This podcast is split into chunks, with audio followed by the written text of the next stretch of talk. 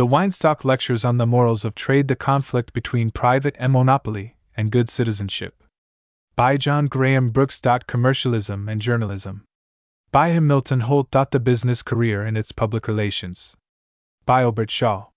The Conflict Between Private Monopoly and Good Citizenship The Conflict Between Private Monopoly and Good Citizenship by John Graham Brooks, President of the National Consumers League, author of The Social Unrest, As Others See Us, etc. Boston and New York Houghton Mifflin Company The Riverside Press Cambridge 1909 Copyright 1909 by the Regents of the University of California All rights reserved published December 1909 Barbara Weinstock Lectures on the Morals of Trade This series will contain essays by representative scholars and men of affairs dealing with the various phases of the moral law and its bearing on business life under the new economic order first delivered at the University of California on the Weinstock Foundation. The conflict between private monopoly and good citizenship. For a special purpose, I have had occasion to examine with care the comments upon American life and institutions made by foreign critics during the period that extends from the later part of the 18th century up to the present time. If one puts aside the frivolous and ill tempered studies and considers alone the fairer and more competent observers, the least pleasant of all the criticisms is that we are essentially a lawless people. If the critic, like de Tocqueville and Miss Martineau, had sympathy and admiration for us, the revealed lawlessness came as an astonishment, because it seemed to upset all sorts of pretty theories about democracy. The doctrinaires had worked out to perfection the idea that a people who could freely make and unmake their own laws would, for that plain reason, respect the laws. Of course, a people who had laws thrust upon them from above would hate them and disobey them. But a democracy would escape this temptation. It was apparently an amusement of many of these writers to collect, as did the jaunty author of Peter Simple, in his diary, interminable pages from our own press to illustrate the general contempt for those laws which really interfered with pleasures or economic interests. Harriet Martineau drove through Boston on the day when Garrison was being dragged through the streets. The flame of her indignation burned high, but it burned with new heat when she found that the very best of Boston culture and respectability would not lift a finger or pay a copper to have the law enforced in Mr. Garrison's favor. Beacon Street and Harvard professors told her that the victim was a disreputable agitator, richly deserving what he got. They seemed to think this English lady very cranky and unreasonable. The mob had the entire sympathy of the best people in the community, and that should satisfy her. De Tocqueville had an awakening at a polling booth in Pennsylvania that in the same way disturbed all his presuppositions about us. It is not my purpose to bristle up and strike back at these critics of American behavior. Amid possible exaggeration, they are telling a great deal of truth about us. It is a truth that it has its own natural history. A long, adventurous border life was in some respects the great fact of the 19th century in molding our national habits. A large part of the population lived under conditions where no appeal to legal restraints was possible. There were no courts, no police. The whole constructive work of life was thrown so absolutely upon the man fighting his life battle alone that excessive individualistic habits were formed. Every self reliant instinct was developed until it became a law unto itself. They do not, says de Tocqueville of the Americans, ask help. They do not appeal. They understand that everything rests with themselves. Every immigrant of those days had come from what Freeman calls overgoverned countries. They escaped from highly organized social constraints to have their fling on a continent as illimitable in extent as it was in the prizes which its natural resources offered. That such a large proportion of the strong lived this free border life through the entire century has resulted in making a standard of individualistic action almost dominant in the community. There is, first, this natural history of extreme individualistic habits and of their reactions on our whole national life. There is, further, the almost universal concentration on wealth production as a means of winning what average men most crave in this world. What the strong of any race work for is not, ultimately, money, it is social power. This power has many symbols in a monarchy. There are titles and decorations for which armies of able men will do hard public service for years. This same passion is as lively in the United States as in Germany, but we exclude the symbols. Wealth everywhere gives power, but with us it is almost the only symbol that has wide and practical recognition. This passion, working in a vigorous people upon the resources which the United States offers, has intensified the competitive struggle in industry to a degree hitherto unknown in the world. This struggle has absorbed the thought and strength of the people to an extent without known parallel. It is the magnitude and stress of this competition that have bent and subdued politics to business ends. The engendered business rivalries in this game develop qualities that are indifferent to laws the last ten years of investigation have disclosed one further reason for heedlessness of law. The chances of promotion among the abler and more ambitious young men in the service of large concerns are known to depend on the fact of a good showing in their departments. Can they keep down expenses? Can they enlarge and maintain sales? These have been the supreme tests for rapid and sure promotion. When these are done, few questions are asked by manager or director. Among the largest interests in this country, and among all interests that have to do with franchises and legislation, skill to evade laws may have the highest value in a fight against competitors. A magnate recently accused of law breaking denies it roundly, and it may be with honesty. When the evidence of long practice frauds against the laws in his own business is produced, he insists that he never knew it. But he also turns on the light. I do not ask my heads of departments how they succeed, it is enough for me that they do succeed. This explains, but does not excuse, the guilt. I make no use here of theory. I am thinking of definite large business interests in which the evil will remain as common as it is inevitable so long as the business is unregulated and its shady practices concealed from public authorities and public opinion. In some of our huge concerns, it is the traditional procedure to bring the various heads of departments together at regular intervals and pit them against each other, as if running a race for life. What is the showing that each can make against the other? Has this one cut down the cost of his product?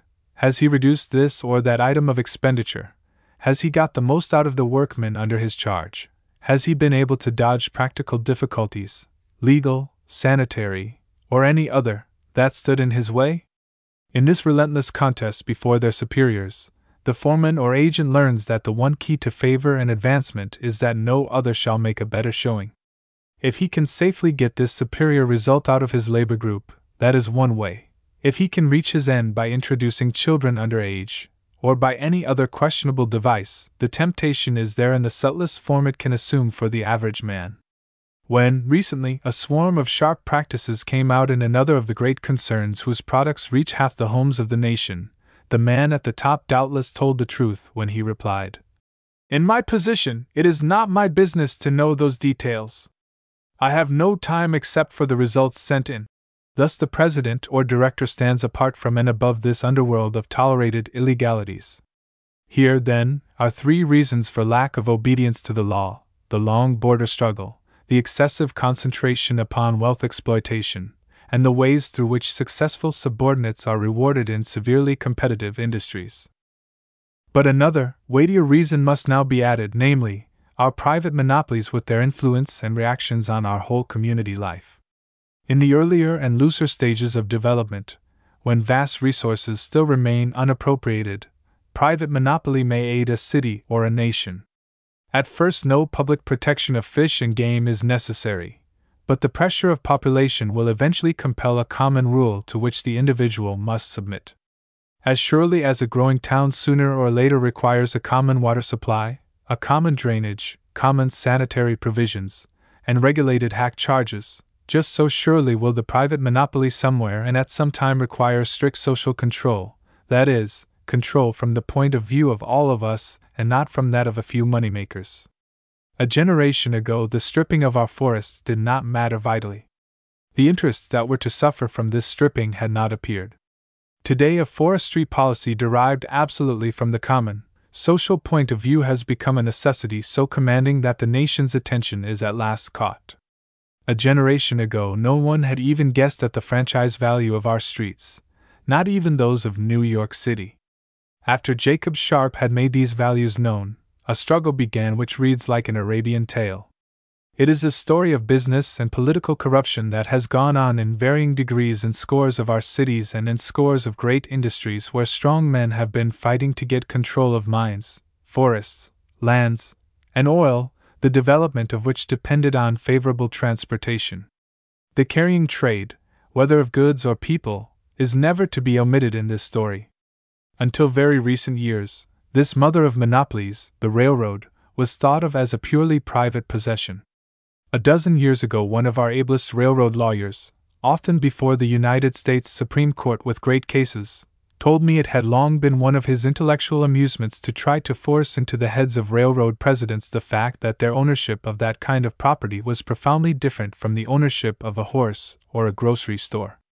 I finally, he said, had to give it up.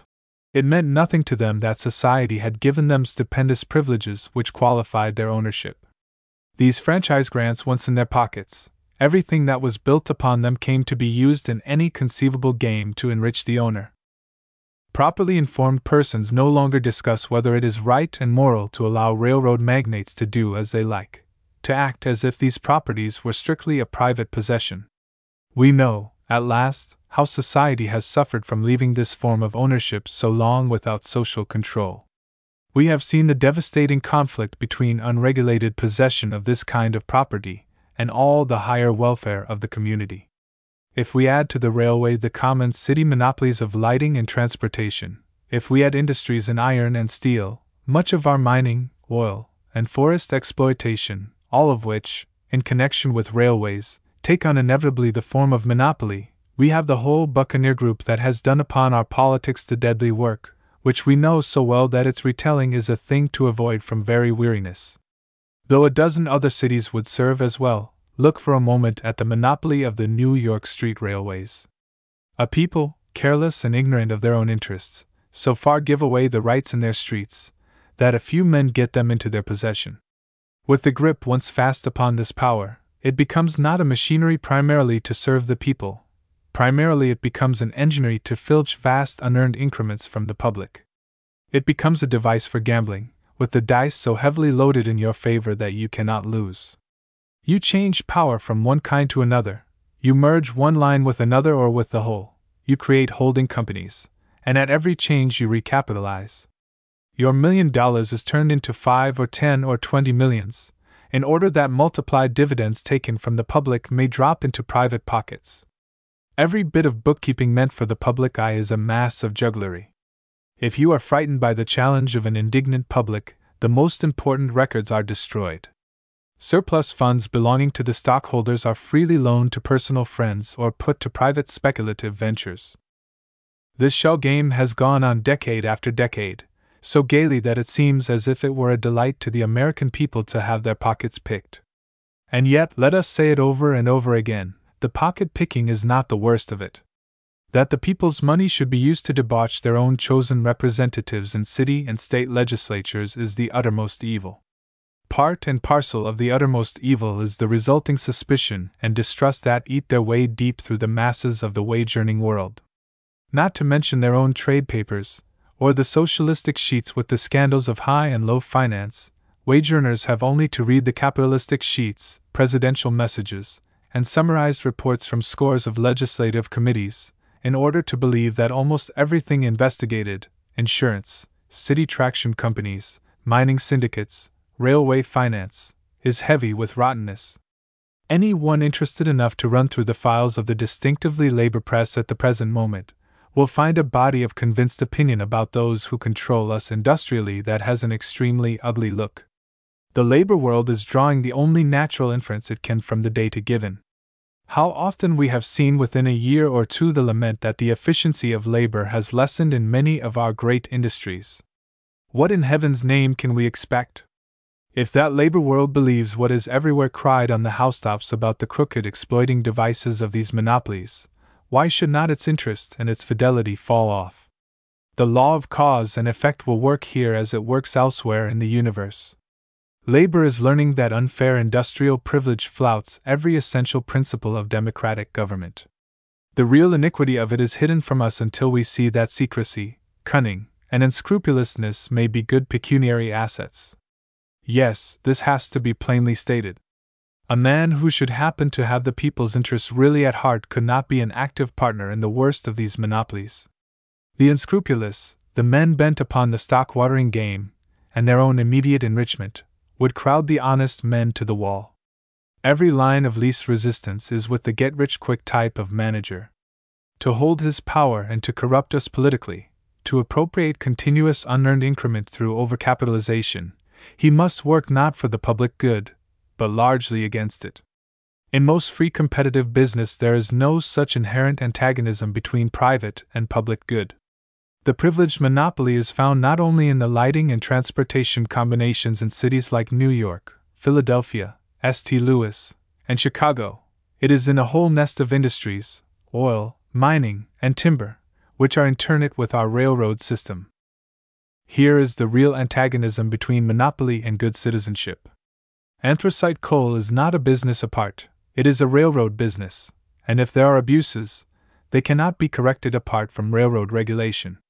There is nothing that we now need to know so thoroughly as that the railroad is the one key to the control of all monopolies, including those that often last just long enough to gut the properties according to get rich quick principles. The waste of the public wealth under this concentrated stimulus is the darkest economic fact as the ugliest political fact is the corruption of officials and legislators. Think of a product so vital to the future as the forests, and then picture, if you can, the waste and despoiling of this strictly common wealth that has gone on, and still goes on, in connection with unregulated railroad affiliations, properties, larger than several eastern states, stolen, and then burned, and skinned, and devastated, so that two generations cannot repair the loss, and now, by highest federal authority, we are warned that our timber supply cannot last 25 years without a new controlling policy. Yet it is not, of course, the monopoly that is the evil. It is solely the way in which we have allowed the monopolies to be owned and controlled.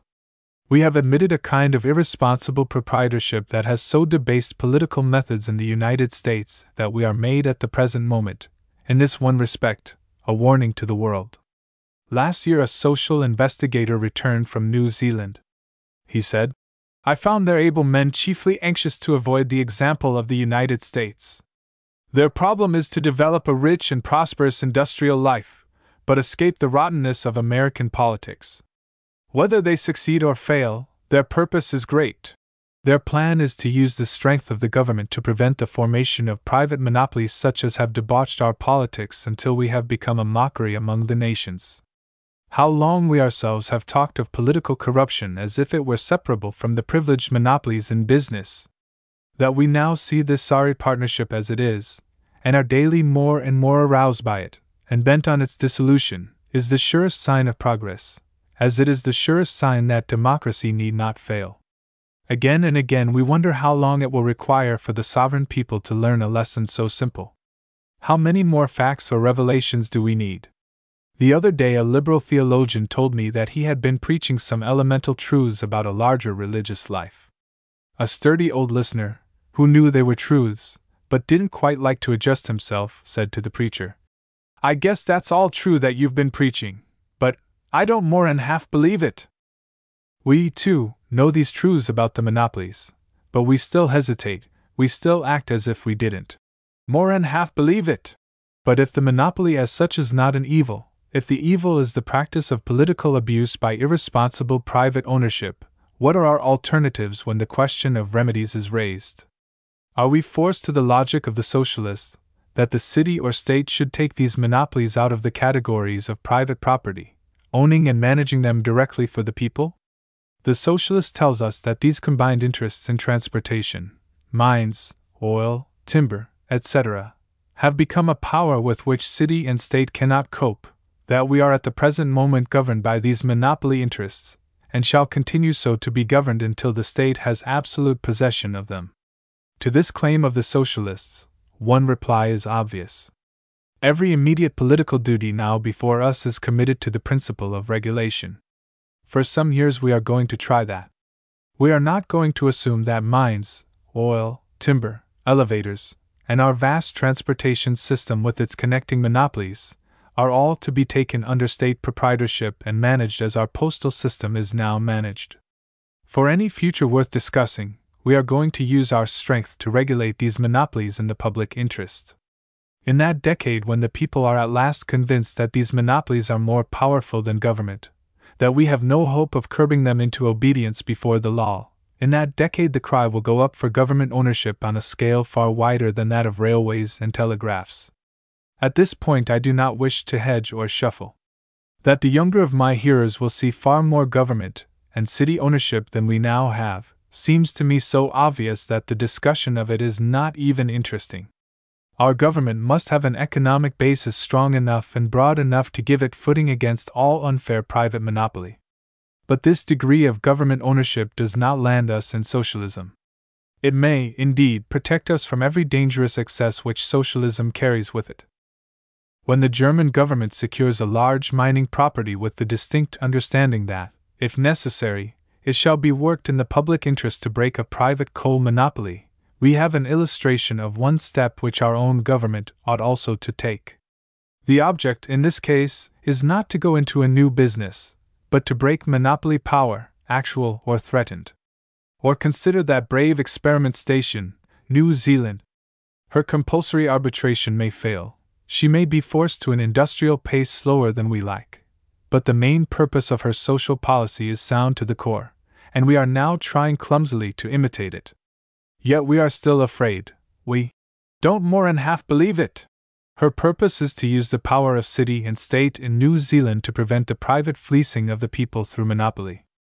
Whether it is her land policy or her insurance policy, the aim is to check at their source inherent monopoly abuses one is forever hearing that New Zealand is being given overhand and foot to socialism. The only trouble with the statement is that it is not true. If you tax a vast estate down there so that it must be cut into small holdings upon which some 20 times more people can live than lived on the private estate, and if this added population is encouraged to win more and more interest and profit bearing forms of wealth, you have a situation in which the thorough pay socialists may be entirely out of the game. The essence of the socialist logic is that all interest on money and all profits on goods made for the market, as well as all rent, are inherently vicious and antisocial so long as they drop into private pockets. There is no distinction between the greedy abuses of capitalism through organized privilege and the possible uses of capitalism under regulation. But think of this issue as we may, we are as a fact now committed to regulation, committed to a long and hard struggle to bring monopoly evils under social control. This is now our situation and our problem. Yet, how easy it is to put these evils into phrases. How hard it is to relate ourselves to definite and effective proposals for the elimination of the evils. Such proposals have nevertheless been at last put before us with coherence and with deliberation.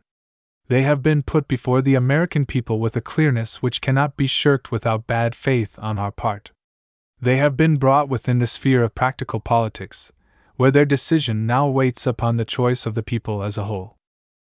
This commanding policy for future as well as for present interests, for the entire people as well as for the few, has been stated in its integrity in two messages from President Roosevelt. Men may differ about the Philippines, about our military and naval ambition, about nature fakirs and race suicide, but about the ordered and constructive purpose to curb the abuses of our ill regulated private monopolies, there should be no disagreement among sane and disinterested men. No one has ever yet shown genius enough to do disagreeable duties agreeably to all men. To the end of time, if we ourselves are inconvenienced, we shall probably say, Of course, this thing ought to be done, but it should be done in some other way. The various methods of railroad regulation may irritate us, but that the railroad must be brought so far under public control as to obey the law and serve all men with approximate fairness, no human being who is intellectually and morally awake can longer deny. To begin this great task with the machinery of transportation was the first clear duty.